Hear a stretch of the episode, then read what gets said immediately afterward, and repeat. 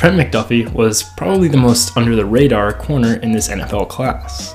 With big names like Derek Stingley Jr. and Sauce Gardner, as well as the success of later round corners in Tariq Woolen and Jack Jones in New England, there is a lot of attention being put on the rookie corner position.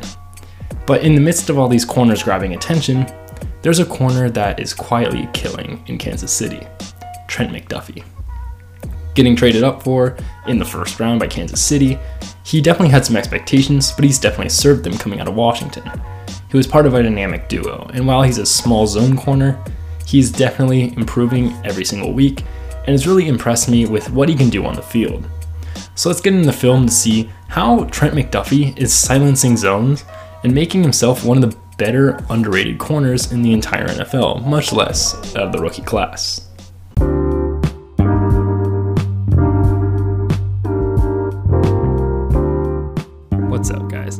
Tyler Coker, and I'm your host for today's episode of Today with Tyler.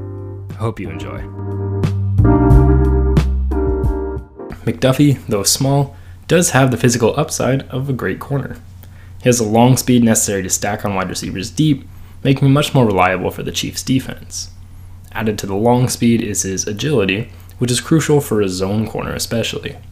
He can give himself leverage for his responsibility while still staying within striking distance, using agility to close the gap. His agility combines with instincts. As a zone corner, you need instincts and agility to crash and break up the underneath routes while still protecting the boundaries of your zone, which McDuffie does really well. What makes McDuffie so effective in the NFL, though, is his technical refinement.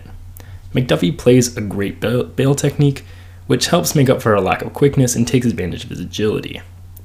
When close to the line of scrimmage, as he often is, McDuffie understands leverage and uses it to make his job easier.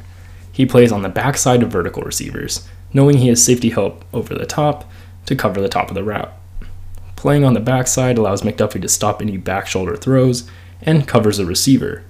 And the safety over top can ensure McDuffie doesn't get burnt over the top for a huge gain. Even when he isn't given safety help, McDuffie can be trusted to stack one on one with receivers, making the defense's job significantly easier by just erasing his receiver when necessary. And even in the rare case that McDuffie does get beat, he adjusts pretty quickly. After Jerry Jeudy got a little too much leverage over McDuffie on a fade, McDuffie, two plays later, began to use physicality to stop Jeudy, jamming him at the line of scrimmage. While his size does limit how physical he can be regularly, Jeudy is a receiver who kind of matches his size, and thus McDuffie learned to use his hands to prevent from getting beat by a faster Jeudy. And although McDuffie is a great corner, he has some serious schematic limitations. First, he primarily succeeds in zone coverage rather than straight man coverage. McDuffie doesn't have the recovery speed to play man coverage well, which usually is solved by getting physical, but he's also a small corner. These limitations make him very vulnerable in man coverage, especially on inside releases. This was especially obvious against the Chargers, which was his lowest graded game this year, because he kept getting put in the slot. Not only were they running man with McDuffie, but the slot creates even more vulnerability, since there's so much room for McDuffie to get beat laterally. Added to the coverage vulnerability in the slot, McDuffie isn't a fantastic tackler. He struggles when tackling in space, which is why he should be kept as a boundary corner. Against the run, McDuffie works solely as a contain player and can't be relied on to actually fill a gap, further proving that he should be kept as a boundary corner. Trent McDuffie is amazing, though he does have some important limitations.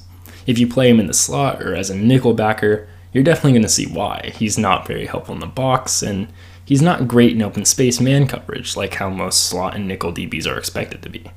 So when you leave him there, as was being done earlier in the season when he wasn't on the IR, it, we definitely saw some of the limitations of McDuffie's game.